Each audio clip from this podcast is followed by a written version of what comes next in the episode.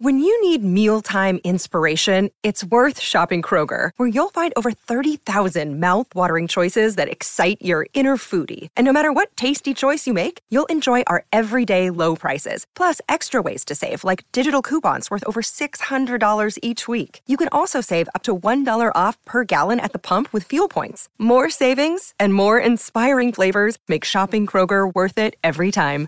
Kroger, fresh for everyone. Fuel restrictions apply.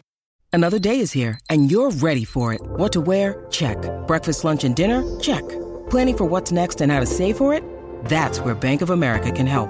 For your financial to-dos, Bank of America has experts ready to help get you closer to your goals. Get started at one of our local financial centers or 24-7 in our mobile banking app. Find a location near you at bankofamerica.com slash talk to us. What would you like the power to do? Mobile banking requires downloading the app and is only available for select devices. Message and data rates may apply. Bank of America and a member FDIC. Mary redeemed a $50,000 cash prize playing Chumba Casino this year. I was only playing for fun, so winning this was a dream come true. Chumba Casino is America's number one social casino experience. It's serious fun. With over 80 casino style games to choose from, you too could win life changing amounts of cash. Be like Mary. Log on to chumbacasino.com and give them a whirl. That's chumbacasino.com. No purchase necessary, void or prohibited by law. 18 plus. Terms and conditions apply. See website for details. The voice in the preceding commercial was not the actual voice of a winner. It's never been easier to communicate with people, but it's never been harder to know which platform you're supposed to communicate on. Here's a simpler solution. With call, meet, and message all in one app, RingCentral makes communication easy. With all that connectivity in the palm of your hand, you can work from anywhere with anyone at any time and never miss a beat. Because when it comes to communication, simple is better. Learn more at ringcentral.com. RingCentral, simpler communications.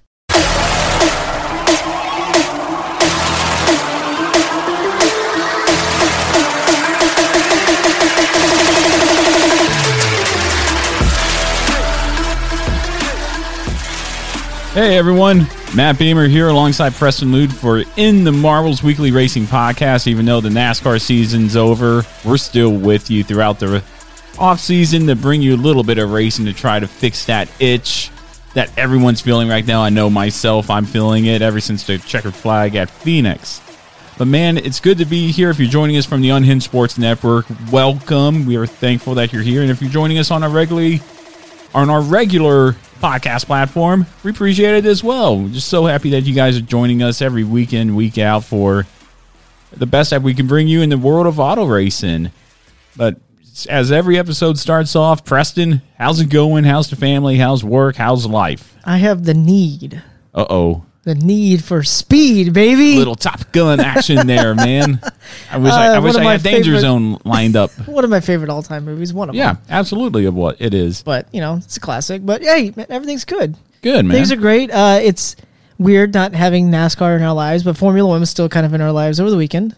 Formula One, and we'll get more into it. is the season's over? yeah, the The season's over. We'll get more. We'll get more into that. But you're right. Man, I, I, My season for Formula One's not over though. Oh, as far as Xbox goes. that's good. at, at least you still have that. I still have iRacing. Yeah, I'm still working on the monthly event. I was telling you before. It's, I, oh, the monthly event is at the Circuit of the Americas this month. So oh, nice. Uh, the I'll run you through what it is real quick. So it's the event is you are driving as Lando Norris in the 2019 Grand Prix, and you have to finish seventh or better. Which, in all reality, you can only finish seventh because Right. Ricciardo was in sixth, and he's like way up there. But you have like it's like six laps to go. You take over like six laps to go. You're like five seconds back of Carlos Sainz. It's uh yeah, I raced it like probably like ten or fifteen times today Right. Okay. just spent a couple hours on it. So uh, I'm trying to get it down. You know, I told you took ABS off, took uh, traction control off, and playing around with it before I switched back over to manual shifting. Right. So it's uh, it's really is a chore to be honest. Okay. I, I find it to be very hard. I have to really focus when I'm racing. So, You should focus anyway when you're racing. well, I mean, I really have to fo- focus. I was trying to. I was talking to my brother today on the Xbox. We were talking about a couple things, and like I couldn't focus while I was racing. I was just like, I had to. I had to stop while I was talking to him. I couldn't do it. I have to have it like. Just I have my headset on and I have to crank it all the way up so I just hear nothing but the engine Right. and everything else going around. I oh, just Oh, have yeah. to be focused. I'm sure you do. So I'm in the top 27 percent right now in That's- the world. hey, that's good. Out of how many? I can't remember how many people, but it says top 27 percent, and my rank right now is like 1,100. So I don't know what that. That's probably like well Still over- not bad. Yeah. So working on it. Absolutely work on it, man. But that's awesome. Well, I had an eventful week off after Charlie left, which was great having him. Thank you again for Charlie for being here on the show. I'm hearing a lot of good reviews based off of that. It was a lot of fun having him. I got my hunting license. I don't know if I told you or anybody this, but or that listens to the show other than a few handful of people. I got my hunting license. So I went out hunting for the first time this weekend with my wife's brother, Earl. I did see a picture of it. Yeah. I yeah. think Caroline might have posted it. We went out in the morning and I saw nothing. There was no deer whatsoever. What time did you go out? I think we got there at the land about a quarter till six, six o'clock in the tree stand for maybe two and a half, three hours. I thought people usually go hunting like really early in the morning. That was really early. Six o'clock? Yeah, six o'clock, about that time of the. Okay. I know. I don't know. Some people I've always seen go at like three and four in the morning and just wait all morning. Yeah, I'm, I'm sure you can go anytime you want, but I don't know. I know nothing that's about the time hunting. we yeah that's the time we chose to trust me i don't either so we went out there and didn't see anything in the morning we then you know said okay let's go eat breakfast and come back and mark some trees for cutting and stuff like that and then go out and walk around so we walked around and, and i saw this big buck and i'm not i'm not trying to exaggerate because i know it's like when fishermen fish it's like the fish was this big or the buck is like it was this big. No this was a decent sized good first kill. And i we stalked it and it was gone. And we even tried to you know what's it called? Where i don't even know what it's called. We just get it out. We tried we tried to get it out. Didn't work. So then we went back home rested for a few hours and then went back again and earl brought his son my nephew with him to go hunt that was the picture of my Yeah. nephew and brother-in-law and myself we then went out and he put me up in a deer stand where you could see deer. And I was up there for maybe an hour and a half, and I finally saw some. Sun was starting to come around. Oh, It's like oh. okay, it's a long shot, but I think I know I can make it. I line up, and I saw this really big doe. They were doe, oh female okay. deer. so- Yeah. So I, I line up to shot, and I'm thinking, okay, there were like three doe out there, one really decently sized one and two medium sized ones. I said, I want the big one. I'm Yeah, gonna- of course you want the biggest I'm one. going to go after the biggest one I can get. And I line up the doe, and I'm ready to, and I breathe in and do everything and click off to safety. Fingers on the trigger. I'm squeezing the trigger as I was taught so many times on the Marine Corps rifle range, just squeezing the trigger. Just then, and, and their land is set up by road with an intersection. Oh. Just then, this redneck decided, oh, hey, I'm going to hit my gas really loud so my exhaust can go loud so everybody within a 10 mile radius can hear me running my truck. The deer looked up, looked around, and ran. Damn. That's uh, that's unfortunate. And I said, okay, that's just one of those things. Some more deer came coming down, and I said, all right, I'm going to drop something today. Then I saw, and they weren't big, and I was like, they look kind of young. And I was like, I don't know if I want to shoot little baby deer, like maybe just a year or two old. And it's like, I don't want to shoot that. Shoot little Bambies. Yeah, I just shoot little Bambies. I don't want to do that. but then I saw four more, like two came out, and then four more came out, and they were really little, like maybe like a year or two, a year old. And I thought, man, I'm going to shoot a little baby deer like that. So, No, you don't want to do that. so I want to go for the bucks. I want to go for the trophy. Yeah, you want the ones that you see like uh, Yeah, I want at work. I want to mount it on the wall. yeah, and you can show everybody every time. Are you, go- what you talking about, like mounting at your house? Yeah, I'm gonna mount it at my house, and when I'm, and I want to mount it like coming into the house, and then call that Bucks Row. you mount it like when you walk in the door, it's right there. Yeah, that's right. I want to shoot a bear too. I want to hunt a bear and stuff it to where when you walk in, it's like looking like it's gonna attack you, Oh, nice. and people go, "Oh, it's like it's oh no, it's okay. I shot it. It's dead." Yeah, But it'd be fun. but that was my. I can see it now. Yeah, I that- can see it now. yeah, that was my first hunting experience, man. Um, not necessarily what I wanted. I was wanting the buck, but I've apparently, based on what Earl and Caroline and everybody was saying, those are tough to come by. But uh, I, Oh, I, it might come to the point where it's like, sorry, Doe, you're going. You're, so, so- I'm sure it will come to that point. yeah, I mean, I, I don't want to just. I want to hunt. I don't want to just shoot animals. You know, I think there's a difference between ran, uh, just sh- having that power to shoot animals, which I'm fine with. I'm all about it. I obviously do it, but there's a difference between hunting and baiting animals in and doing Yeah. and, and you know just shooting animals just because you can. Right. I want to hunt the animal. The thrill of the hunt. It's the thrill of the hunt, and it was very relaxing, man. I, I encourage everybody to do it. I think you should do it. I think it relax you a little. I used to go fishing a decent amount. That was always relaxing too. Yeah, but yeah, you have to be quiet hunting. I don't think I said a word in three hours, which is Well, I think that's the relaxing part about it too. Is just when you go, you know, out hunting. It's just you're out there in nature, and usually it's very nice and quiet. yeah, it was very nice. It was so much fun to just sit out there, and when we went out there in the morning, it was raining, and it was just relaxing and fun. It was just so much, so peaceful, man. That's that's why. So I kind of when you say that it would be relaxing, I kind of related to also when I, well, uh, the few times that I've gone on a vacation out to Arkansas. I mean, out there to visit my wife's uh, biological father, it's just nice and quiet. The, the the town that they live in is just really quiet out there. Yeah, They just live like almost out in the middle of like. I mean, there's like a it's like a subdivision, but it's just nothing but openness. yeah, and No trees around for miles, just nice and quiet yeah. sit out there at night and it's just I'm just like, man, like this is great. Yeah, know? and that's the way Caroline's house is, where she grew up. It's quiet, yeah. out in the middle of nowhere. Needless to say, when I first went to go see her, I was coming from Mooresville. So I took a 77 all the way down. She said, get off on this exit, and I did. And I'm going down this dark road. it's like, man, where does this woman live? I went all the way down, and then she called me. I called her and said, I don't know. I'm at the T intersection. I think I went too far. She said, she asked if I saw a church. I said, yeah. And said, no, yeah, you went way too far. Oh, So- how far? Not oh not not not Oh, far. not far. But after driving all that way, it's like this is an eternity, man. I, Were you thinking that entire time you were like, this woman's trying to get me killed? no, She's leading me on, no. hoping I get lost. well, I'm glad I'm glad she did it because well, who would bring you into marbles every week? You're right. No one, man. going but down a dark road, not knowing where you're going. yeah, it was. Doesn't feel right. Well, it felt fine. I I trusted her enough to.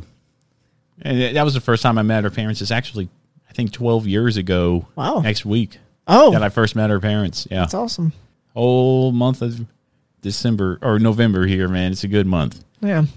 But I'm glad everything's going well. Hope everything's going well for everybody out there in the Marbles Nation, and whether you're on the Unhinged Sports Network or on the regular podcast platform. I hope everybody's doing well. COVID's almost over. 2020 is almost over. People are already putting up Christmas lights, man. It's crazy. Yep.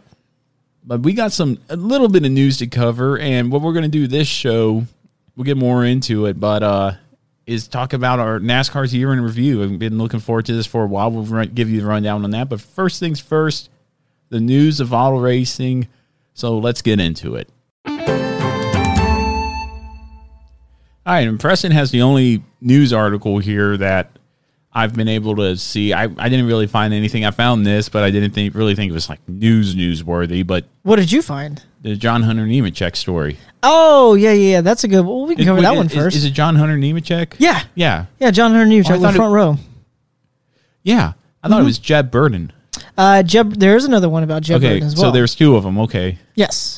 So lead us down. Uh, Which one you want to do first? Uh, let's talk about John Hunter Nemechek a little bit. Let's talk about him. So what do you got, buddy? So John Hunter Nemechek is has informed Front Row Motorsports that he's not returning next year, which is caught a lot of people by surprise. To be honest, Yeah. I don't know about you, but it caught me by surprise. I he didn't he, in his rookie season he didn't do too bad, No, he was he was up there a good amount of times there but he for the for the equipment that he had. yeah exactly him. I mean between him and uh, Michael McDowell, I mean that was a good season for Front Row Yeah. probably in a while. So. I like Michael McDowell. Yeah, he's a good driver. Um, but John Hunter Nemechek is he hasn't revealed what he's going to do next year yet. He said it's going to come out at a later date to let everybody know, but it's still caught every. I thought at first that the team was the one that was parting ways with him, but then it came out that he informed them that he was not going to come back Right. next season. So maybe he's got something in the works already. Who knows? Yeah. I guess that's the. I don't know. We just have to wait and see now. Yeah, we will. And then um, I saw Jeb Bro- uh, Jeb Burton's going to Clorig Racing. Kaulig racing. Kaulig Racing, sorry. Yeah.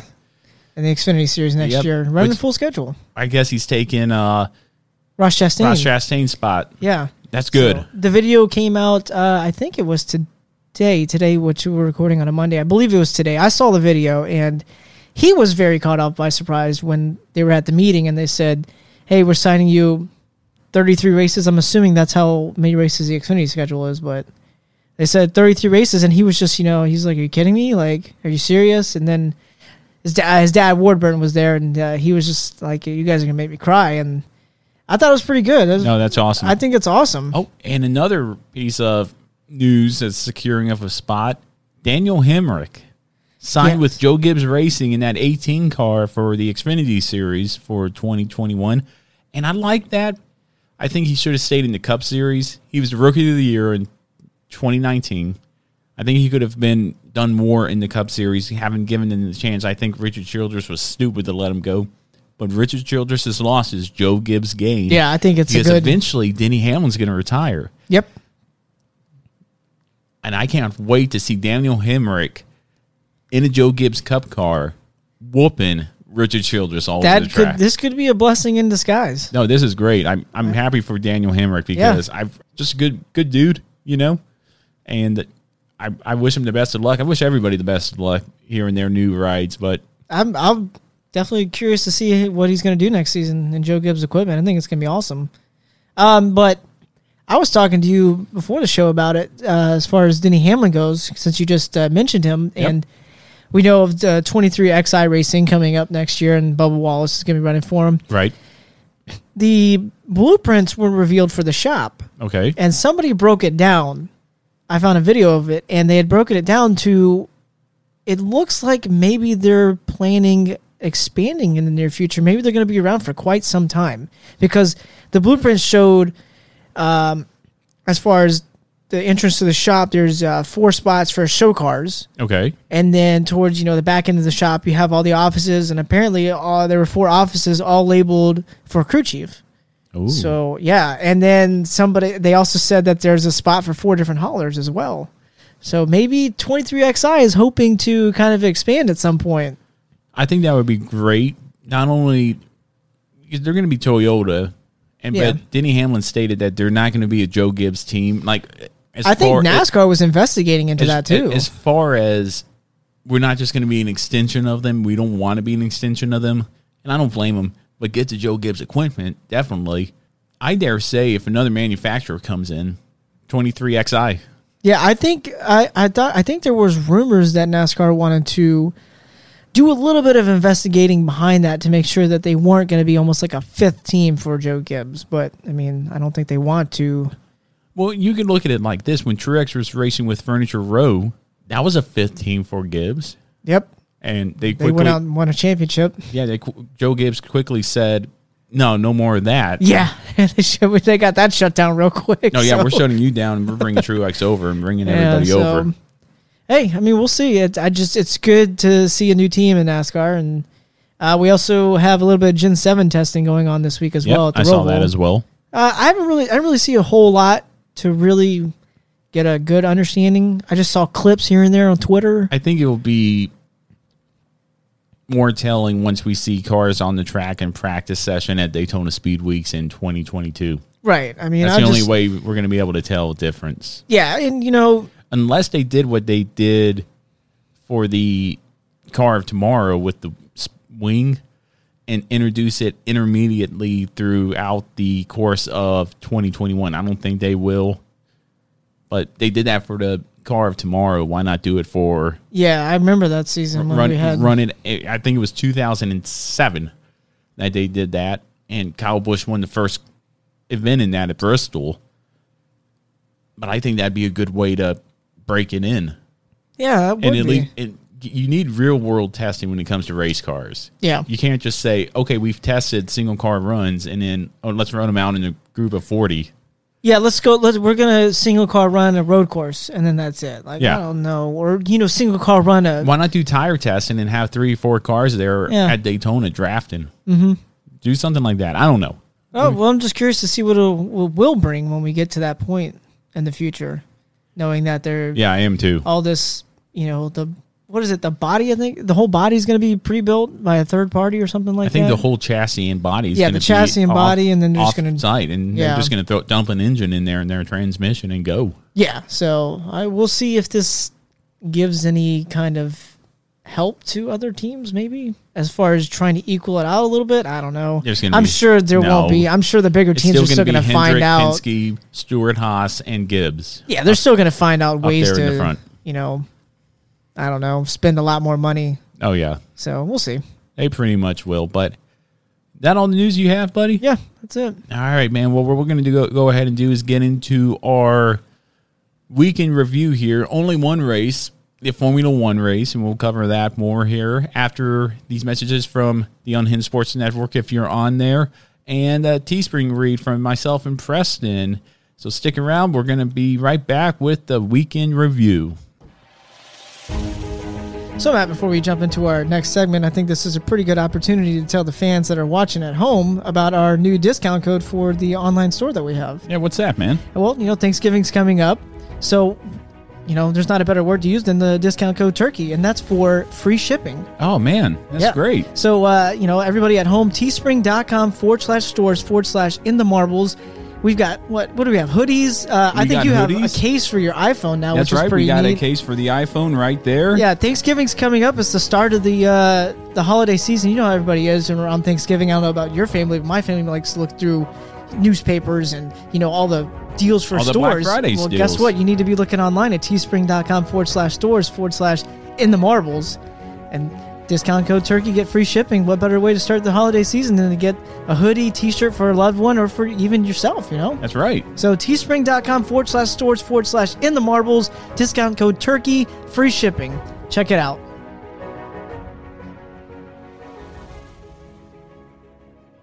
Formula One weekend review. Yes.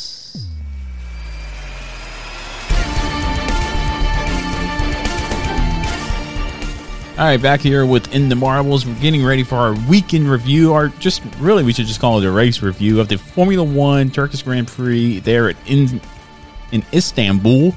We could call it a weekend review because there was a lot of interesting things that happened over the weekend. And I tell you what, I watched qualifying. I caught qualifying when I was at my mother in law's house there, getting ready to be done with everything and be done with the hunt and go and eat some steaks with my brother in law and ne- niece and nephew and all them. Mary redeemed a $50,000 cash prize playing Chumba Casino this year. I was only playing for fun, so winning this was a dream come true. Chumba Casino is America's number one social casino experience. It's serious fun. With over 80 casino style games to choose from, you too could win life changing amounts of cash. Be like Mary. Log on to chumbacasino.com and give them a whirl. That's chumbacasino.com. No purchase necessary, void or prohibited by law. 18 plus. Terms and conditions apply. See website for details. The voice in the preceding commercial was not the actual voice of a winner. Hi, I'm Maria. And I'm Mike. And we're Team Ready. Black Hills Energy knows your home is where your heart is, so they want you to be ready. It's all about keeping you safe, prepared, and making your home as energy efficient as possible. Everything from how to weatherize your home to how to stay safe during extreme weather. Be ready for anything. Go to blackhillsenergy.com slash team ready. And qualifying was fun to watch. Qualifying was uh I have something to talk about on qualifying real quick. There was a there was like this meme that I came across on uh, I think it was Instagram, and I, I I forgot to save it, but it was somebody said this the top three qualifiers after everybody gets penalized for going through the double yellows for the entire session, and it was the first car. The first one was the safety car. Yep. The second one was the track sweeper, and the third one was the dog Was that the was caught running. So Man, how do you mess that up? Who brings a dog to the racetrack? And then imagine saying, "Yeah, that's my dog. I'm sorry." my, my bad, but you know, qualifying was It could have been so much worse because like you you you look. Oh God, it's so bad. You look at an animal on the track. It's like you don't want it to get hit, but at the same time, you're like, what, that- happens. what would that look like if a Formula One car at speed? Ooh, uh, I don't. I don't even want to think about it. I mean, it Like, could be something just- like a, a rodent or something. Like we'll just say a rat. Ooh, yikes! It would just explode that little rat. You know, Could you I mean, imagine them watching on TV and them going so fast, and you just you catch this like, just this pink mist. mi- yeah, and oh my gosh, what is what happened? that would be so horrible to just witness because I remember watching qualifying for the Daytona 500. I think it was 2003, and Michael Waltrip hit a seagull, yeah, I think I remember that. and like yeah, like he was coming across the start finish line, finishing it off, and It's almost like the uh, it just exploded. like when Randy Johnson was pitching from the mound and he hit the bird that came across. What too. are the odds of that? That was Yeah. crazy too when Randy Johnson hit the bird. But yeah, man, that was a that was a crazy qualifying. I watched qualifying. qualifying? So starting with Q one, after the red flag had come out, and then everybody went back out there, and like it was so crazy to watch. Everybody's turning faster laps and watching Hamilton's name getting bumped all the way down to 14th. And I was like, oh man, this is uh he might not make it out of Q and then he he still made it through. And I was just like, ah, all right, well, never mind then. But it was pretty interesting. Q one was Q one, Q two, and Q three were all interesting because Yeah. I, I think I've said it before on the show. Rain is the great equalizer in Formula One. and Max Verstappen was in his element. Well, I'm For at least for that. I'm, I'm going to slow you down on that one because he obviously didn't show it during the race. Not during the race, but on qualifying and But man, I tell you, the qualifying was fun to watch, and Perez getting the pole was awesome. Stroll. Thank you.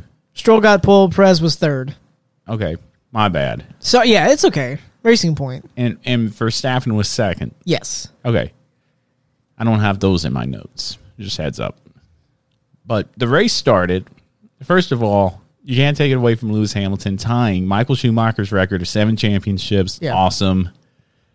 Congratulations. It was fun watching Schumacher do it, but it feels different with Hamilton doing it. And if you go back a few episodes, listen to F1 Rant, you'll see I'm not a big fan of Lewis Hamilton. If you're a constant listener to the show, you'll see that I'm not a big Lewis Hamilton fan. In fact, I was talking to a few guys from Unhinged, and they said, "Hey, you should bring Lewis Hamilton on." I said that wouldn't be a good idea.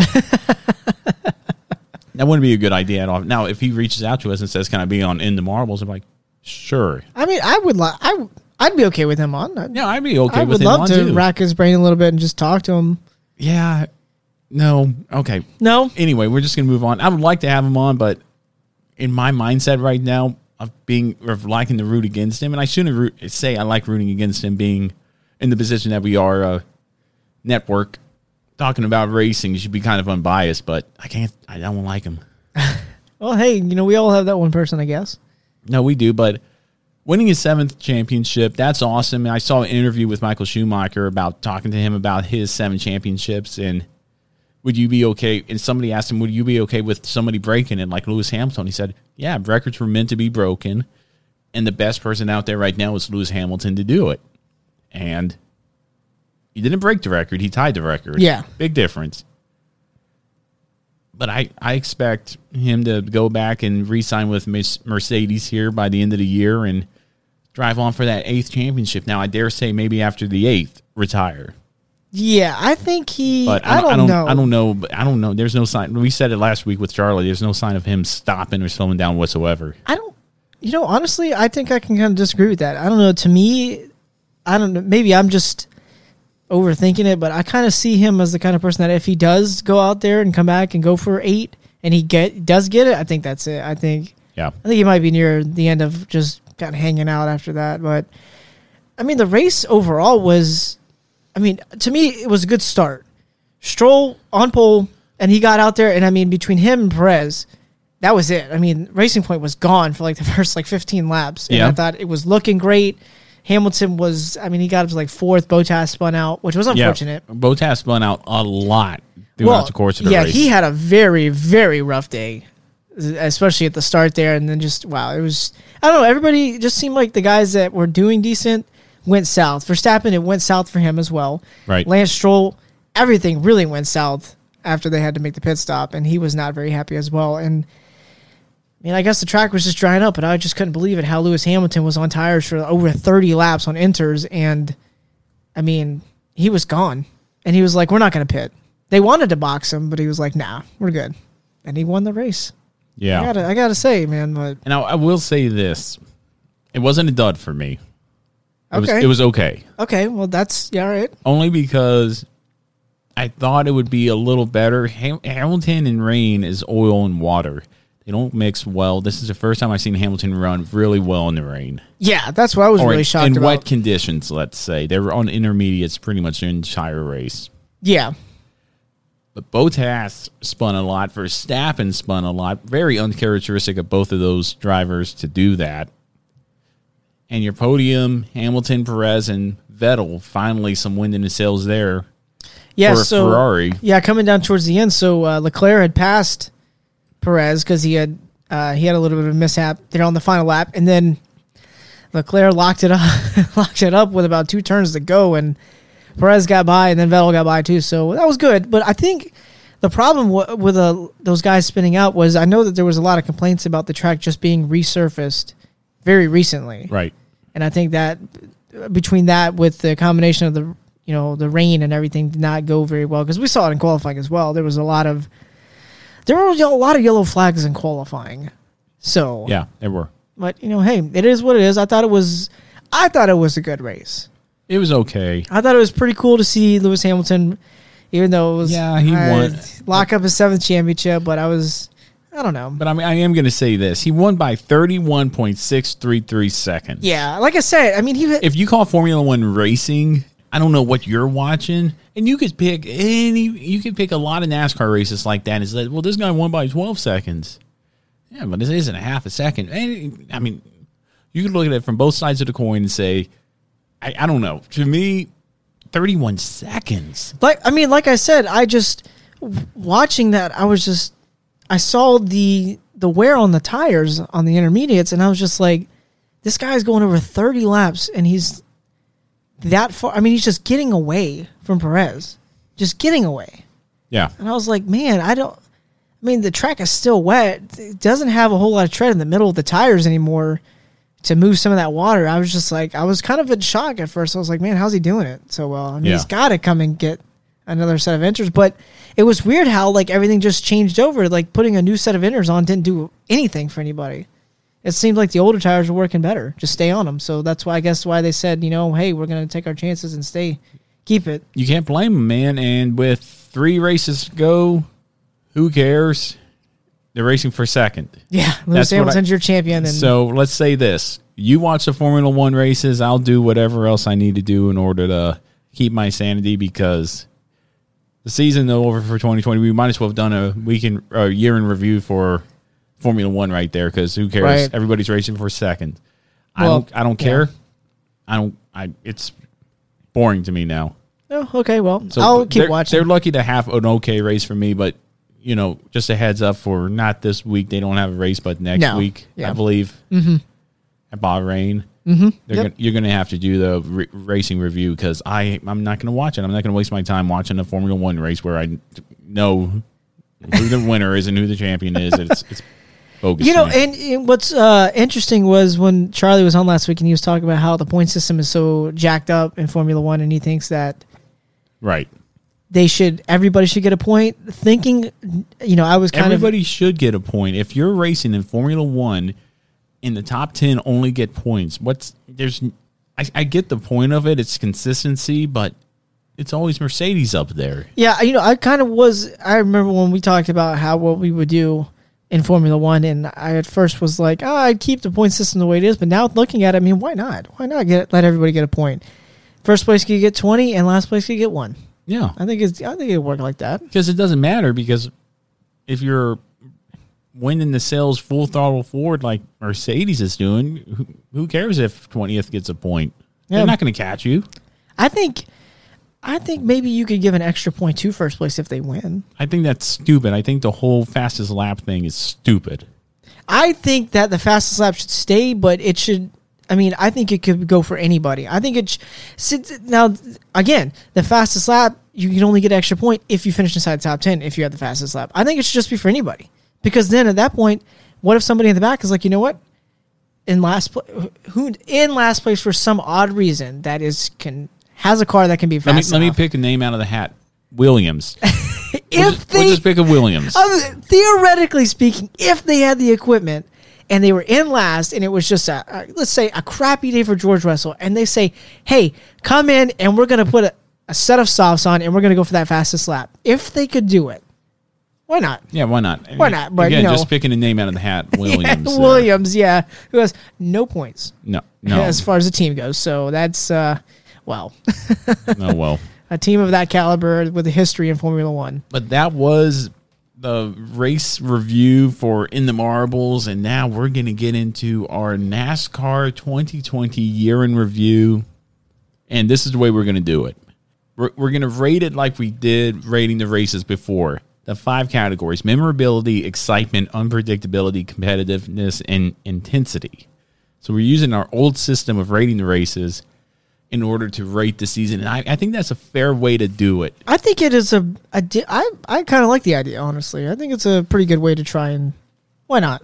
No, I, I, I think it's great. I think it's going to be a lot of fun to go through each of these and give our case for both, and then at the end, average everything up and overall rate the season. Mhm. 10, 10 being the most memorable thing you've ever seen since sliced bread, well, or ever since like maybe the 1992 season, or if you're Formula One ran the James Hunt and Niki Lauda season, I think it was 76 that that happened, or if it was just a dud. A number one, not even worth your time. But I'm going to start off with you, unless you want me to go first. uh, you can go first. All right. So I'm starting off with memorability. And I'm, I'm just going to go ahead and, and say it like this 2020 is going to be a year that nobody on earth, whether you're a sports fan or not, whether you're a NASCAR fan or not, is not going to soon forget. Yeah, I would. I think that's safe to say. It all came to a halt in March, I believe. March time frame. Everything just stopped. Sports stopped. Mm-hmm. I mean, I remember talking to Brian Barnhill, who, was racing the Atlanta truck race, and saying, "What's the deal?" He said, "We're at the cred- credential trailer. We can't get in." Ooh, And then they said, "Nope, they sent us away." And then the news flash came over on Bob from Bob Pockrass saying, "Season suspended." Mm. We didn't even know at that time were we going to get the whole race season in, or the first four races was that it? Is Yeah, this that a- was- is this season a wash? yeah. And NASCAR, and we've said it so many times on this show in the past few weeks that NASCAR is the only sport to complete their season in full. Hockey couldn't do it, basketball couldn't do it, baseball couldn't do it. Football, I think, will be able to do it.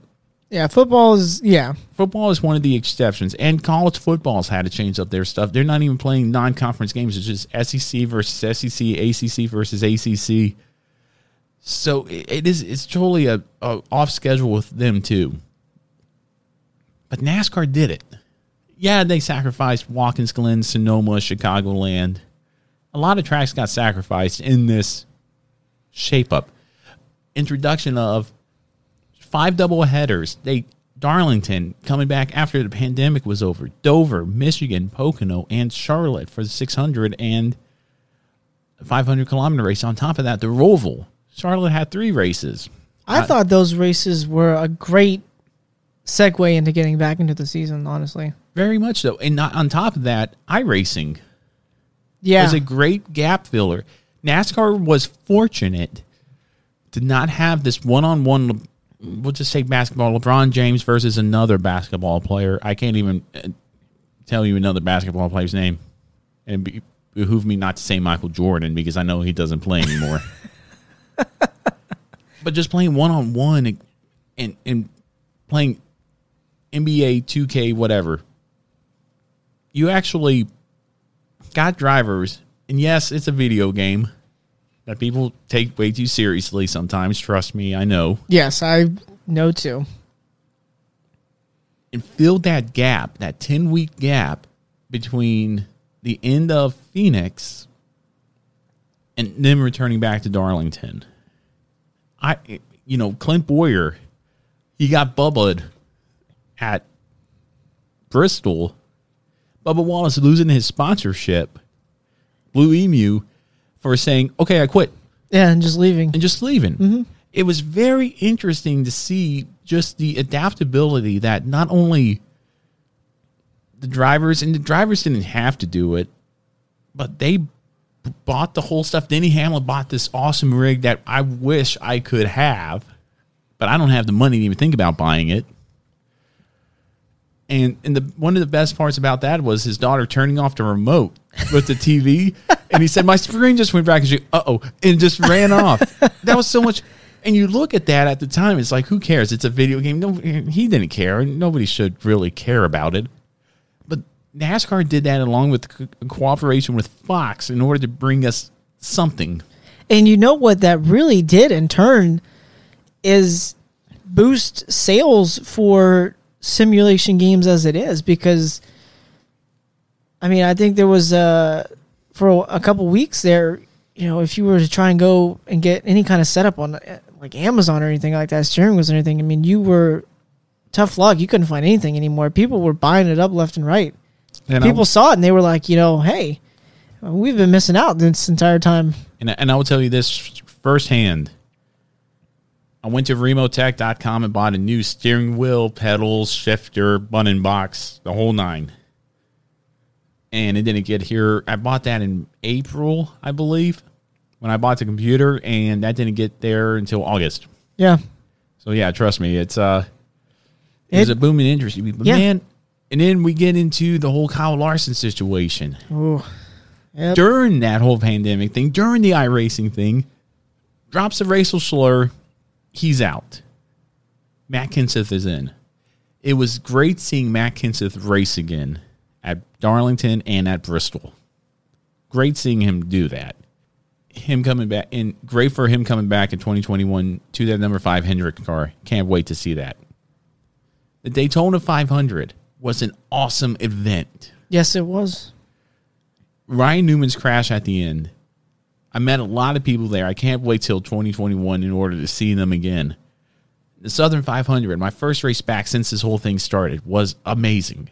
Met a lot of people there too, but really just focused on the race. Like I said, everything went away once the cars went by in the first hot lap. No, no pandemic, no election season. It was just racing. And I was where I wanted to be during that time. The Bristol night race opened my eyes more to what the problem is with short track racing in NASCAR right now. But I tell you that a total of five races in person, three cup, one Xfinity, and one truck. Overall memorability for me for the 2020 season is a 10. Okay. There will be no way soon that I will forget about this season, and nor any sports fan or any NASCAR fan or any IndyCar fan will forget about this season anytime soon. And for me, overall memorability a 10 for that reason. Because one day I'm going to tell my kids about this once they read about this in the history books and tell them what it was like going through this. Now I'm going to turn it over to you, Preston. Wow. I- memorability for the 2020 NASCAR season. I can't top any of that. That's uh, you did a really good job over there. I uh, wow. I'm not even sure what I'm gonna say after I give my rating because I don't really give it. You you just took it and ran with it. I I agree with you. The 2020 season is something we are not going to soon forget whatsoever. You know, like you said, we when the first news broke of the season being suspended. We had a couple ra- well at first it was I think it was one or two races they said s- you know pushed back for now. And then it came out that yeah, we're not going to be racing for a little bit. And that kind of sucked. Mary redeemed a $50,000 cash prize playing Chumba Casino this year. I was only playing for fun, so winning this was a dream come true. Chumba Casino is America's number one social casino experience. It's serious fun. With over 80 casino style games to choose from, you too could win life changing amounts of cash. Be like Mary. Log on to chumbacasino.com and give them a whirl. That's chumbacasino.com. No purchase necessary, void or prohibited by law. 18 plus. Terms and conditions apply. See website for details. The voice in the preceding commercial was not the actual voice of a winner. Hi, I'm Maria. And I'm Mike. And we're Team, ready. Black Hills Energy knows your home is where your heart is, so they want you to be ready. It's all about keeping you safe, prepared, and making your home as energy efficient as possible. Everything from how to weatherize your home to how to stay safe during extreme weather. Be ready for anything. Go to blackhillsenergy.com slash team ready. It was a little hurtful. I was like, man, we're losing everything in this world at this point. So, um, but it was awesome to me. So I gave memorability for the season. I didn't go 10, but I gave it a nine.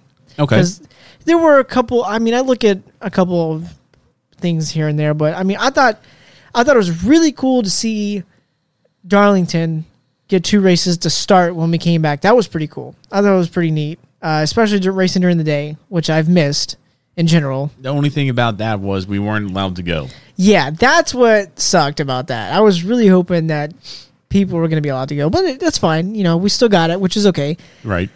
I enjoyed the, both Charlotte races. I thought it was pretty cool to have that 500 kilometer race, even though it was a shorter race. I thought it was great. I thought it was fantastic. It was like Not only- 200 something laps. Not only there, but at Darlington as well. That four, I think it was four, five hundred kilometers as well. But it was a shorter race. That was when the whole Chase Elliott flipping the bird to Yeah, Kyle I Busch thought. happened. I think. I think that's something that maybe NASCAR could look at in the future. I think it's yeah. have you know if you were to do a double header for some you know any other weekend other than Pocono, I mean, why not have a long race and then a short feature? I thought both that race and the one at Charlotte was great. I mean, the one at Charlotte was I can't remember how many laps it was. It was like 200 something. All I know is that uh, Chase Elliott won it. I thought I thought it was just cool to see. So I thought that was pretty neat. Yeah, we had to sacrifice a couple tracks here and there, but you know what? It was all for the good of the sport to get him back and to run a full season. So I applaud NASCAR for getting full season in, like we said before. So I gave it a nine.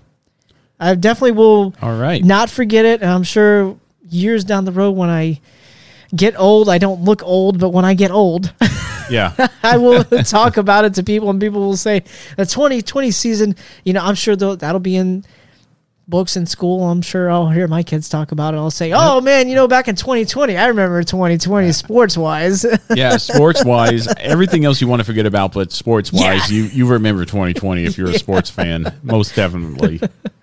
So now we're gonna go from memorability. You gave it a nine, I gave it a ten. To excitement. It started off with Daytona for me. That Ryan Newman crash. To coming down to the finish, him blocking Ryan Blaney, him get Blaney turning him, however you want to look at it. That crazy flip Newman did, and Newman going to the hospital. That was crazy. But then after that, and I have it written down here, short track racing needs work. Richmond, Martinsville, Bristol, New Hampshire, Dover, and Phoenix. The racing there, for me, and I'm not speaking for the fans, but I think I could, I think they would agree with me that that needs work. That needs definite work in the future in order to sustain any type of model that NASCAR wants to have with short track racing. Fans want more of them back. I want to get rid of them because it's not the typical beating and banging. It's not fun anymore for me. The No. short tracks at NASCAR. I can agree with you on that because, like you said, NASCAR wants to bring that back, and I know that they're looking at changing Fontana into a short track as well. So And I'm fine with it if the racing quality was there, but if it's Yeah. with the aero package or, or with anything else, and just a mindset of the drivers, I feel like it's not there. I feel like it'd be a waste of time trying to bring back. And we said it last week. If you try to make the excitement unnatural, it's going to show. Mm-hmm. It's, it needs to be organic, at least for me, in order for it to go. And the drivers need to go for it. The heck with what the sponsors say. Are you a race car driver or are you a poster boy for Discount Tire Keselowski? Yeah. You, you know, are a Chase Elliott? Are you a, the pretty boy for Napa or are you a race car driver? Mhm. Fans can see through that. Yes, they can. And yeah, NASCAR is a multi-million dollar sport, and NASCAR needs those sponsors, and the teams need those sponsors in order to keep going. But I, I think more money will come in if they say, instead of just saying "have at it," Yeah, that whole phrase kind of got old. it, because it didn't show up. Yeah. because people were still sent to the trailer. People were still s- got in trouble and got their hands slapped for letting them have at it. Mm-hmm. make up your mind, NASCAR. But that needs to be fixed for sure. And NASCAR being the first sport back doing any type of activity post shutdown was exciting for me. Overall excitement for me for the 2020 season, a six. Okay. It could have been better, a lot better, I feel like. But it also thankful that we had NASCAR back and that we had that ability to watch the sport that I love back doing its thing and, and running the whole season. All three series running the whole season, crowning undisputed champions for the Truck Xfinity Cup is awesome. And I'm excited for that and I'm happy for that more so. But overall excitement, a six for me. Preston, how would you rate the excitement on the level for NASCAR in 2020? You know, it's funny. Uh, I too rated the excitement at a six as well, which is funny. Right. That's, that's funny. So, um, you know, it, it just wasn't like, I mean, you, you touched on it very well. Short track racing, not there. Let's put it that way. I mean, for me, just racing at other tracks in general was just not there either. I mean, I can tie when we get later, you know, on into the other ratings of other things. I can tie a few different ones to just the championships at Phoenix alone. I mean, not just I'm not talking truck series. I'm talking like the Cup series. I mean, that wasn't a whole lot of excitement either. No, it wasn't at all. Uh, there was some, like you said, Daytona race, great. Wow, what a typical Daytona. I guess you could say typical typical Daytona. Daytona. blocking, crashing. Ryan Newman, that was a scary situation for me. It was watching on TV. I was just like, at first, I was like, "Holy crap!" You know, and, and then you know we had to wait so long, and then they were putting up all these tarps around. I was like, And trust me, nobody left. yeah, nobody I was like, left. Watching on TV, I'm texting you. I'm just like, oh man, I don't know what's going on over there, but watching on TV doesn't look very good. so I think we, I think we waited, or at least I did, and I know a lot of people did. About 15 minutes after the checker flag f- fell, Mhm. And they were extricating Newman in the ambulance driving by us until we left. yeah, It, it took a while. It took a, a good minute, but he was stuck in there for a while. But I mean, between it was that and I mean, I remember my rant that I had the Heyman rant for after that when Yeah. everybody was just laying it in on Denny Hamlin. and nobody, well, nobody knew, especially Newman, that I don't think even Newman knew how bad it was. yeah, But man, I mean, I, I don't know. I, to me, it was just one of the craziest things. It wasn't exciting. It, the finish was exciting, but the uh oh factor because I've been there before with Justin Wilson. It's like uh oh, I've Mm. seen this before. yeah. So, and there, were, I mean, there's other things that I was not very fond of this year. It kind of, it was, it sucked not having practice and not having qualifying. So that didn't really add to the excitement because usually qualifying can make some weekends a little bit more exciting. Yeah, and the practice can show everybody at least in the. I, I know I depended on practice and qualifying a lot for my fantasy picks, and Yeah, it wasn't happening. Yeah, this I, yeah, it's, ex- you're exactly right. Fantasy would always fall down. I would always have to watch practice. I would always be making sure I'm watching practice. Just like I try to watch practice for Formula One, but the schedule is so hard to do that sometimes because it's really early in the morning when practice happens. Yeah. So, but yeah, I mean, I miss the days of. I don't know why I'm saying it. I miss the days like it was years and years ago. I mean, just Yeah. last year, but practice. I mean, we mi- missed practice, qualifying, and just the way NASCAR handled qualifying, which was we're just going to do it like this, and we're going to draw one through twelve from the top twelve and standing, and like that's not that's not fun. No, it wasn't fun, and and I I can see it progressing into better stuff. And if you want to, I don't mind doing the random one through twelve if you're in the top twelve in points. But then when the playoffs start, don't keep the playoff drivers off front. We talked about that last week. If you want to hear about it, listen to the next, last Yeah. week's episode Yeah. with Charlie, and we went more into detail about that. But It over- just uh, you know, and not only with fantasy though, with practice. I mean, I know that a lot of people have said, you know, oh, what's the big deal about practice? Those drivers should know that they're they're high caliber, some of the best in the world. They should know, yeah, and they have simulators. That's great, but simulators are not always the best. no, And I don't care if you have a Kevin Harvick out there that should know every single track. Practice is still practice still helps the weekend when it comes to the race because you have to get qualifying runs down. You have to get race setups in. And just and going to the track and having to base everything off of notes. I mean, I don't know. Just doesn't wasn't really the most exciting of the season. right. It So- definitely wasn't, but that's awesome, man. But overall excitement, how would you rate it? Six. It was Oh yeah, you rated it the same. yeah, me. same as you, six. So Okay. Now we go into unpredictability, and unpredictability for me, two names: Kevin Harvick and Denny Hamlin dominated 2020. Dominated. Mm-hmm.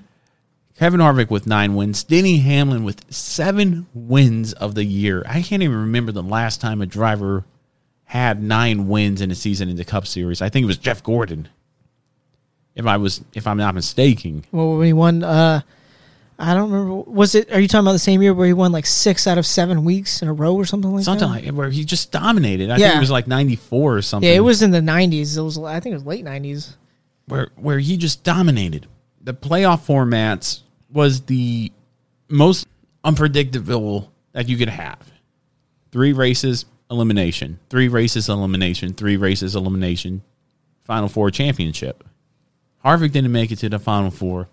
Everybody bet their money on them. A lot of people bet their money on them.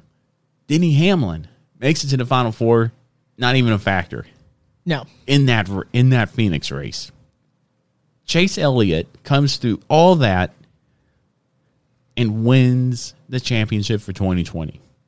He earned it. He did. But the playoff format was the reason for the amount of unpredictability there was in 2020. That was the only thing. Hamlin dominated, Harvick dominated, and for that, unpredictability for me for the 2020 season is a five. did you look over my notes? No, you stole. If anything, you stole my notes. No, I did not. But it wasn't really unpredictable, except there at the end. You don't really know who's going to do well, Phoenix, and then all of a sudden, with the rules package the way it is, with the high downforce, low horsepower package, if you're out front, you're out front. Chase Elliott did what he needed to do and won. Good on him. But there was really no unpredictability throughout the season. yeah, I agree. we had a lot of drivers win races. You had Alex Bowman win. You had Keselowski win. Logano win. Kurt Busch won. win. Austin Dillon won. You had a lot of drivers win races, but nobody talked about them. Everybody was talking about Hamlin and Harvick. And then Inner and Chase won five races of the season. Great job on him, and won the championship. It wasn't unpredictable. You know what that kind of sounds like when you say that everybody was just talking about Hamlin and Harvick. It kind of reminds me of like last season. I think it was last season with the Xfinity Series where they're just talking about the three. Yeah, the Power Three. That was it. That was. Uh, it three. seemed like any race that you would watch last season in the Xfinity Series, it was always just about the three, No, you make a good point there, man. and that's.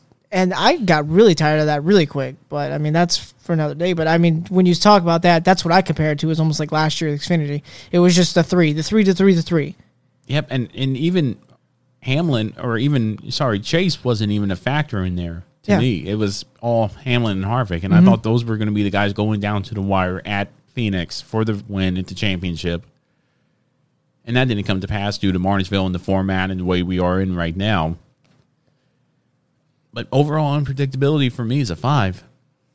And based on what your reaction was to me reading that, I take it yours is a five as well. Yeah, I I almost rated it a little lower, but I went and kind of thought about other things and like you know the fact that we had other winners, but you know, and then of course towards the end when Harvick didn't make it and things like that, and I was like, man, I don't, I can't really rate it too low, because that would just be, I feel like that would be wrong. I don't want to go against Right. everybody, but yeah, I would say five. It just like you said, and I, I said it for I guess for the longest time in some of the episodes is that anytime we'd ever come back after a race and we would go over it on the next episode and we just talk about rating and I'd just be like, ah, it was It was all right. It was okay. I mean, there was Yeah. just nothing. There wasn't, like I said, Kevin Harvick and Denny Hamlin were dominating a lot, and the the way the rules package sits, it's just not.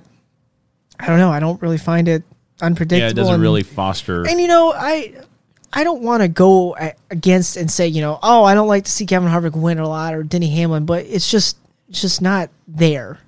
right. You know, so No, I hear you. 100%. I give it a five.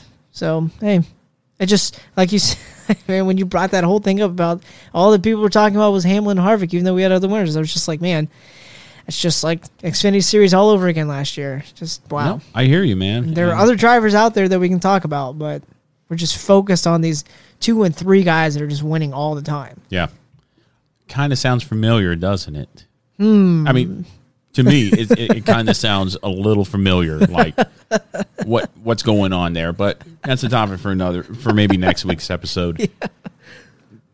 We're going from unpredictability to competitiveness. Now, competitiveness for me, Talladega and Daytona are both were both the most competitive tracks on the series on the circuit this season. They ran two races each. And the reason why they're competitive to me is because it is the great equalizer. Tapered spacer racing, restrictor plate racing, whichever you want to call it. I still call it restrictor plate racing. Old school driver, old school fans normally do. Old school drivers normally do. Newer fans will call it tapered spacer racing or super speed ra- racing, whatever you want to call it. Either way, Daytona and Talladega, two races apiece in the ser- in the season on the oval. I know Daytona had the road course, but that was totally different. Was the most competitive races for me. Pack racing, excitement, the whole the whole shebang right there in, in one race, in my opinion. You go into the short in, tracks and intermediate tracks, such as the Charlottes in Texas, the Bristols, the Martinsvilles, and this kind of touched on memorability. This, the competitiveness wasn't there. For me, it wasn't. The season really was dominated by Kevin and Harvick. We talked about this, talking about the unpredictability. So the competitiveness for me overall, just to break it down here real quick, we're not going to harp on Harvick and Hamlin again, was overall a five for me, and and I think that's being a bit gracious. But I'm going to throw it over to you. Competitiveness I- for yeah. the 2020 NASCAR season. I was a little bit more uh, gracious on it. I gave it a six. okay, I, I tried to, you know, I tried to look through, but you know, talking competitiveness. I mean, you're you're totally right, and I'm sure everybody that listens would agree that between Talladega and Daytona, I mean, that's those are the two most those are Yeah. the two most anticipated tracks we go to yeah every year. And I also look at trying to look at competitiveness, competitiveness, excuse me, in terms of. I mean, even when we went to Bristol for the All Star race, like there wasn't really much there going on. I mean, was- I know it's not a points paying event, but still, I would have thought that maybe, just maybe, there was gonna. Even though we didn't really see a whole lot going on in short tracks to begin with, I was hoping that maybe the All Star race would be a little bit different. No, I hear you. And it was not. 100% I hear you. So it was. I I'm really I feel like I was really being I thought I wasn't gonna be too gracious. I thought competitiveness rating it at a six was gonna be a little bit low, but wow, hearing yours at a five now kind of okay. I, I feel okay about it then. No, I totally hear you, man. So- Uh, competitiveness is six for you. That's being gracious, but yeah. okay. Yeah. Yeah. I I'm- had to I'm- be a little bit gracious. I'm right there in the middle there. Competitiveness of five. Then we get to our final one, intensity. And to me, intensity means you're on the edge of your seat the whole time. Mm-hmm. And I brought them up before. Talladega, Daytona, and the playoffs were the most intense parts of the 2020 NASCAR season. Daytona and Talladega, we just covered. Super speedway racing, pack racing, anything goes. Anybody has a chance to win, be there at the end. Bad call or not at the end. If you want to go back, listen to an episode called Bad Call, NASCAR's Blown Call, and you'll see why we didn't think that was a highly rated race. That was the Talladega one. That was the it? Talladega Yeah. one where I feel DiBenedetto got one stolen from him. Yeah. That's yeah. You definitely need to go back and listen to that one. The playoffs were intense for somewhat. I was at the first playoff race there at Darlington and the first cutoff race at Bristol. I was hoping for more. First of all, it was great being back at the racetrack. I couldn't. I wouldn't have been anywhere else in the world if I had to. If I didn't have to. So it was great being back at the racetrack. But what I will say is that it what especially Bristol wasn't the exact Bristol that I was hoping for it. Being a cutoff race, and this is what NASCAR was planning for, being a cutoff race at Bristol Motor Speedway. You're hoping for that beating and banging. People want to buy their tickets for the 2021 race right then and there. That didn't happen, and now they're resorting to putting dirt on a oval pavement track in order to bring fans and fill them into the seats. To me, that shouldn't be the way NASCAR does it. That shouldn't be the way Bristol does it. I think they went they're going about this all wrong in order to make races more intense. Again, they're not doing it organically. They're doing it in a way that it facilitates let's make this a wrestling event. Let's throw in a steel cage. Yeah. That will make it more fun and entertaining for the fans.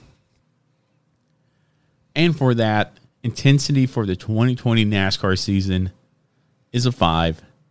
Middle of the road again.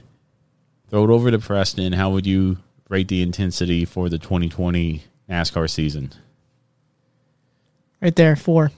That's it. Okay. I, you know, you pretty much touch on everything that I've thought of too, and like you, I mean, I'll even harp on it again, like you said, with Bristol being the cutoff race, people intensity. You want people on the edge of their seats, and you want if you're NASCAR, you want them to. Man, I want to buy my tickets for next next time around. You know, I remember when Mary redeemed a $50,000 cash prize playing Chumba Casino this year. I was only playing for fun, so winning this was a dream come true. Chumba Casino is America's number one social casino experience. It's serious fun. With over 80 casino style games to choose from, you too could win life changing amounts of cash. Be like Mary. Log on to chumbacasino.com and give them a whirl. That's chumbacasino.com. No purchase necessary, void or prohibited by law. 18 plus. Terms and conditions apply. See website for details. The voice in the preceding commercial was not the actual voice of a winner. Uh, Kevin Harvick at Darlington when he tried to knock Kyle Busch in the, the head through the window, and that was on the tar- that was on the ticket for the next year. that picture in the background, and that's what you look for. That's what you want, and it's not. It doesn't come down to. It intensity doesn't come down to if the you know the leaders are beating and banging, but it's just the passion in general throughout the whole field. You know, uh, heck, we can go back to like Charlotte a couple years ago. I think it was when Denny Hamlin was. Uh, I think he he was trying to wreck Keselowski at the end of the race, and then Oh, yeah. Keselowski was. I think that was the All Star race, wasn't it? I no, I don't think it was the All Star race. I think it was a regular race, but it was. I mean, Keselowski was beating and banging and tearing up through the garage area, which was funny. And then Kenseth came in and was putting Keselowski oh, in Oh, yeah. a headlock, and that was good NASCAR. And you know, I, was that the same year that Jeff Gordon tried to put Keselowski in?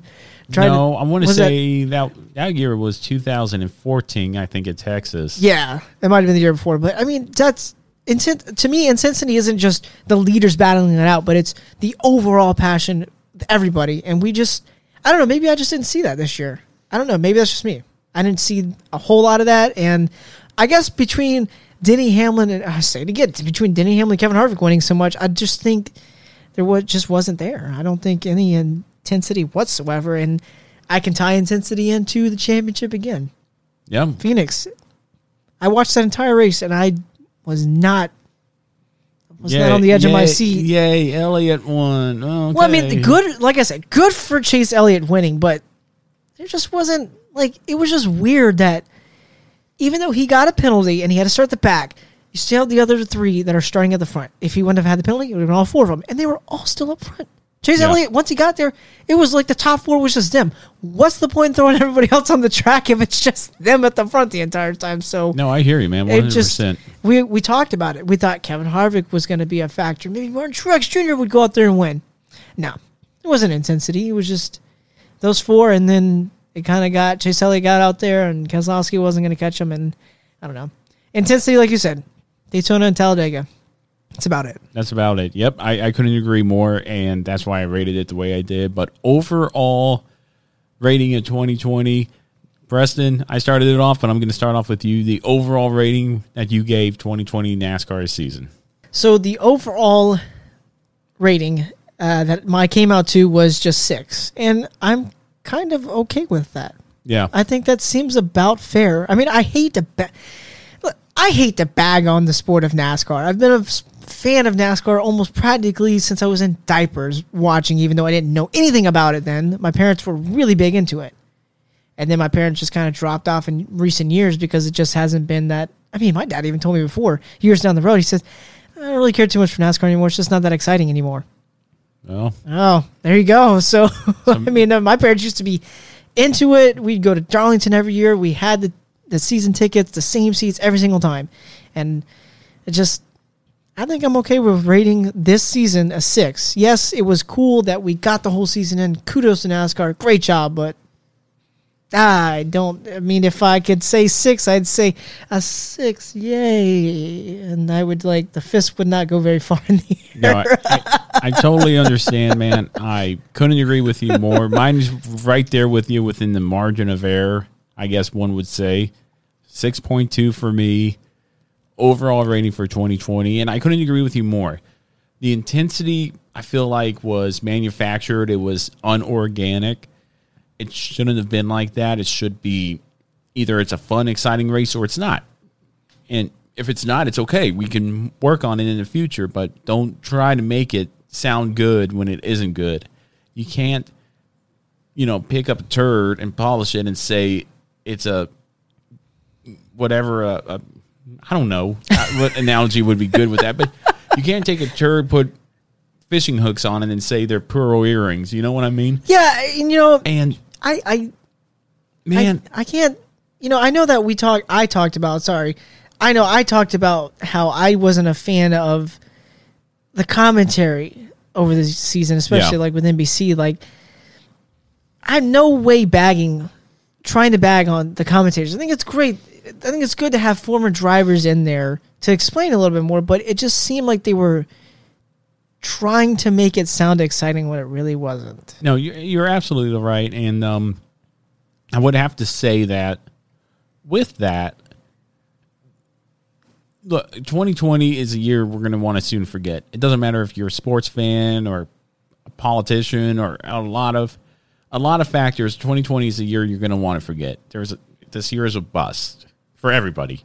I don't care who you are, unless you had stock in N95 mask and gloves and face shields, then you're booming. You're doing great. Yeah. But man, I was glad to go to the Daytona 500. I'm glad I'm going again in 2021. You know, with Unhinged and going to be doing that thing down there. It's going to be a lot of fun. Hope you can make it. But after that, after the pandemic, it was like tiptoeing. No practice, no qualifying. We don't know what to expect. We don't want to wreck the cars because we still got a championship to go win. And I felt like it was a lot of tiptoeing. And even the racing that was fun, I mean, the caution would come out, and that's when the exciting stuff would happen. Okay, green, white, checkered. Let's see what happens. And that was the exciting part. It shouldn't be like that. No. We shouldn't have to depend and anticipate a caution coming out for a race to be interesting. And that's what it seems like it's come down to lately. It yeah, just seems it has. I mean, it- I'll touch on it. Uh, we can go right back to the championship races with between the Truck Series and the Xfinity Series, green, white, checkers, Yep. and watching the Cup race. I was just like, I turned on the scanner, the officials' radio, and I'm like, man, I just, I hate to say conspiracy theories, but I was like, man, I really feel like maybe they might bring out a caution to make this interesting because this has not been a very good race at all. No, it hasn't been, and it's unfortunate that I've rated it at six point two, but it's o- it's okay. You know what? It's in the books. There's nothing I could do about it. So why even worry about it? I thought that they were playing it up high too when we said with no practice, no qualifying. Oh, what's it going to be like when they go into that first turn? And I was like, oh man, this could be really exciting. And then it was not. No, every time they made it through there, fine. It was like, or except for Stenhouse during like what lap two at Darlington when they came back. Poor Stenhouse. Yeah, poor guy. Oh well. but man, that was our um, 2020 season review for NASCAR, and um, I'm pretty happy with that. I'm happy. Maybe with we it. could ask the fans what they think too. Maybe we have. We we, we should. I think we should put a poll out there and just ask, Yeah. what does everybody else think? We'll, we'll ask uh, when this episode drops, and we'll say on Twitter and Facebook. We rated it this. What do you guys think? I think we could say on a scale of one to ten, what do you think the season was overall? Yeah, I think we could. Do, I think that'd be fair enough. I think the average will be maybe around where we're at fives and sixes. I think it would be too. So, but that'd be interesting to see what the rest of the Marbleheads think. But that was our year in review, and now we're just going to go ahead and get into our final thoughts here on our on this episode. Um, after these messages from Unhinged Sports Network, if you're listening to us on that, and uh, ad read from us, and we'll be right back with our final thoughts. All right, Preston, before we get into our next segment here, I wanted to tell you and everybody about our new discount code at teesprings.com forward slash stores forward slash in the marbles.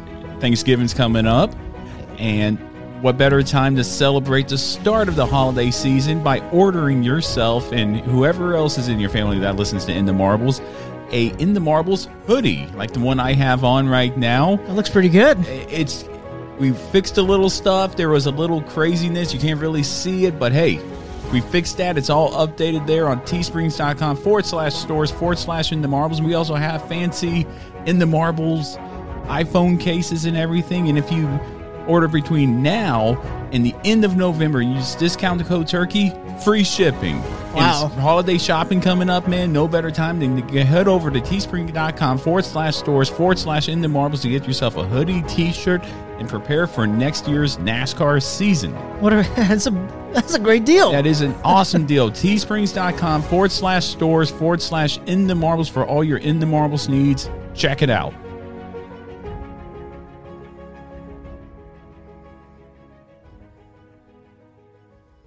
White flag, white flag, white flag. One lap to go. One lap right here. All right, final thoughts here, and I got a story for you, Preston. I got a story for you and everybody out there and in the Marbles Nation on the Unhinged Sports Network and podcast platforms everywhere. After this great episode, we had a really good episode. I think it was one of our better ones. We're getting better. Yeah, I, I, feel personally. I hope everybody else feels the same way there. I think a lot of people. I'm telling you, I think when people hear this episode, they're going to kind of they're going to be like, hey, we kind of connect with these guys that are we know we know the struggles. We we Yeah, we know it. We're no, we're by no means a part of the sport yet. I want to No. be a part of the sport Yeah. in the way that you know maybe Pop Podcast is, but better. You know, but yeah, but better. There you go. So Or we're like not breaking any- it down to you know. Yeah, I don't need to break this down, and I just want to break it down. This is my opinion. Yeah. If you like it, great. If not, well. This tell- is what we see the sport as. If you don't like my opinions, tell me why I'm wrong. Yes. If you like my opinions, tell me why you agree. yeah.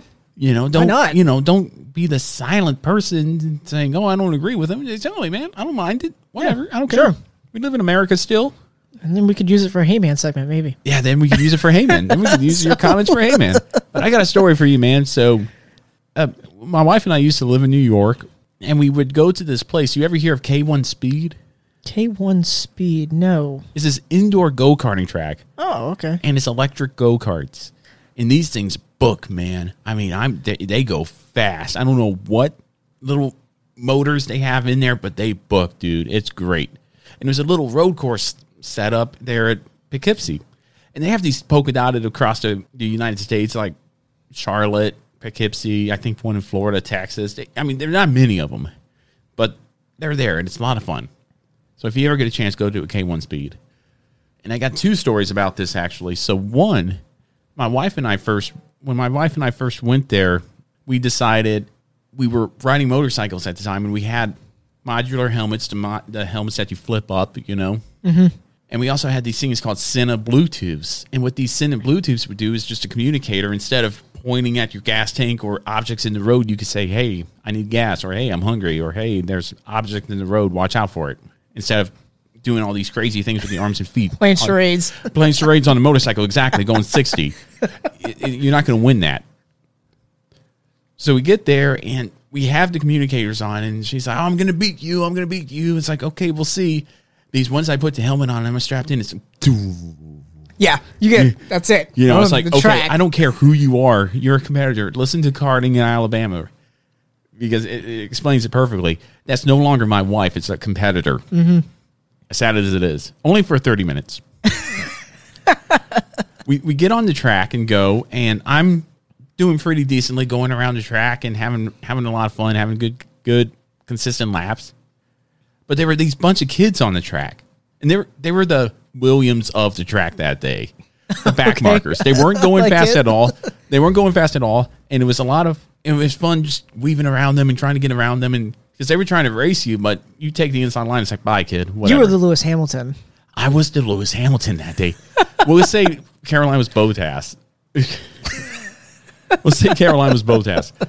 So then we we have these, you know, Sena things, and I'm talking to her, and she says she starts saying, "This kid's in my way. How do I get him out of my way?" It's, I said, "Just give him a little nudge." You know, I'm telling her how to race. I'm like, well, just give him a little nudge, and he'll get out of the way. He'll be fine. And then I just hear, boom, boom, two two sets of booms. But what it was was Caroline hit the kid. The kid hit the wall head head on. I mean, just Oh, no. She smacked- dumped him. she she didn't dump him. She got into a braking zone and rear-ended him. and so I hear these two sets of crashes, and one was reverberating through the indoor track, and the other one was through my headset. And I said, "What the heck was that?" And I said, and she said, "Oh, he's out of the way." and I thought it was so funny. It's like, "Dad, gum, Caroline! I can't believe you did that."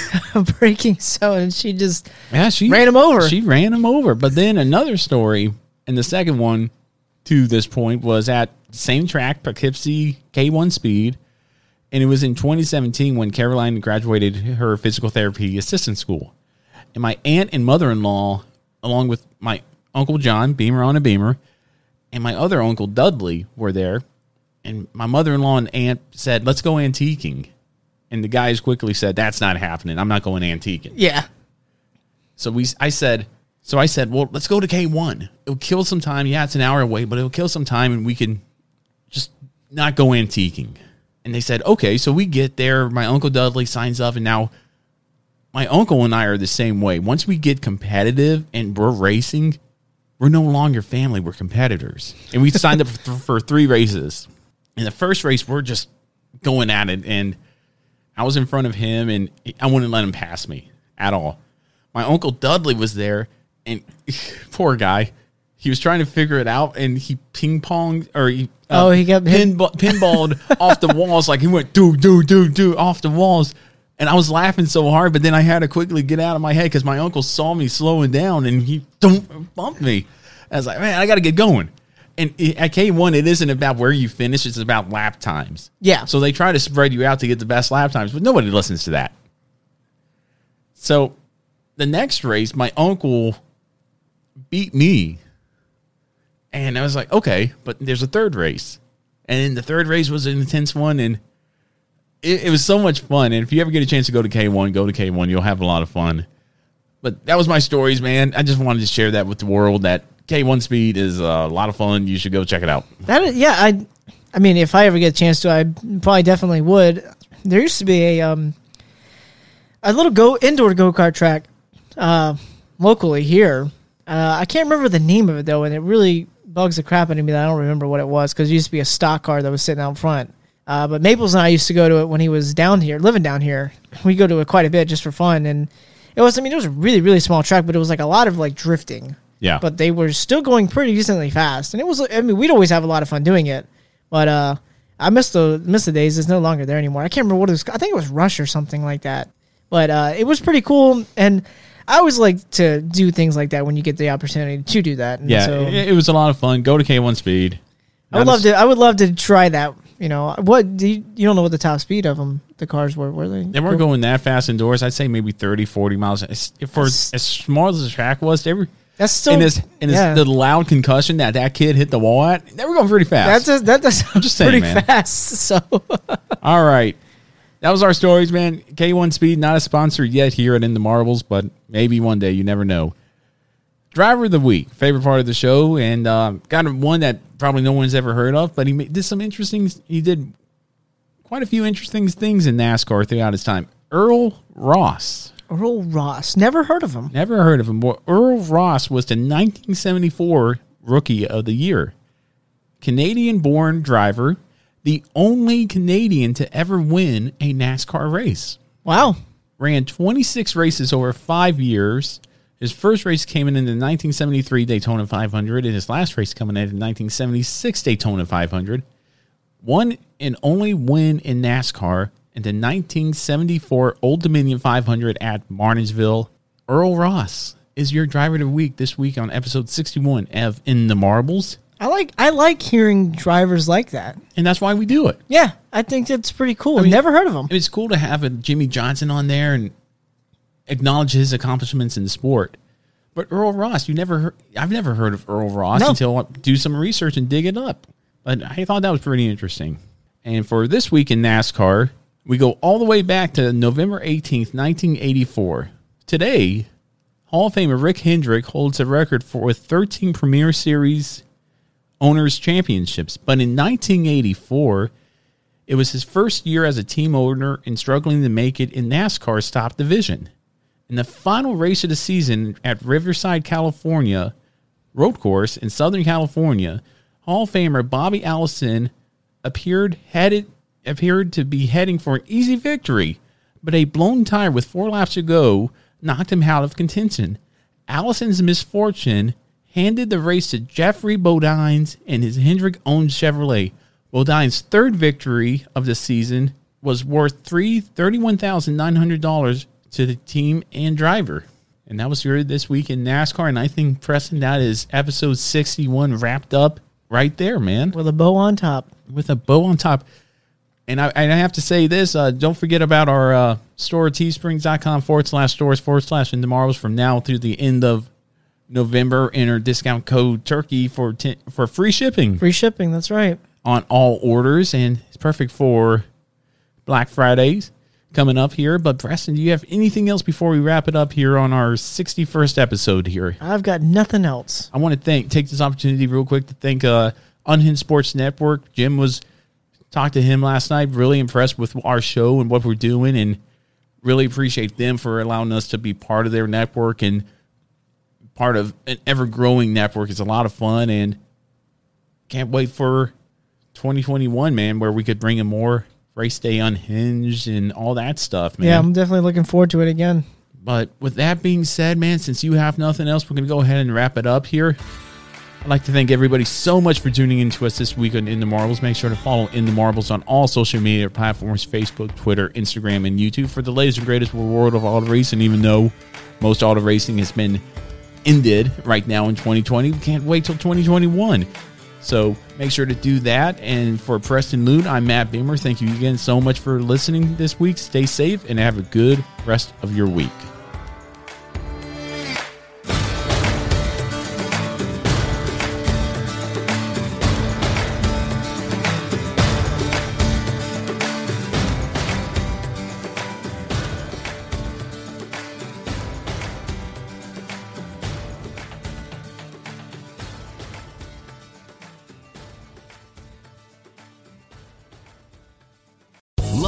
Casino asking people what's the weirdest place you've gotten lucky? Lucky? In line at the deli, I guess? Aha, in my dentist's office.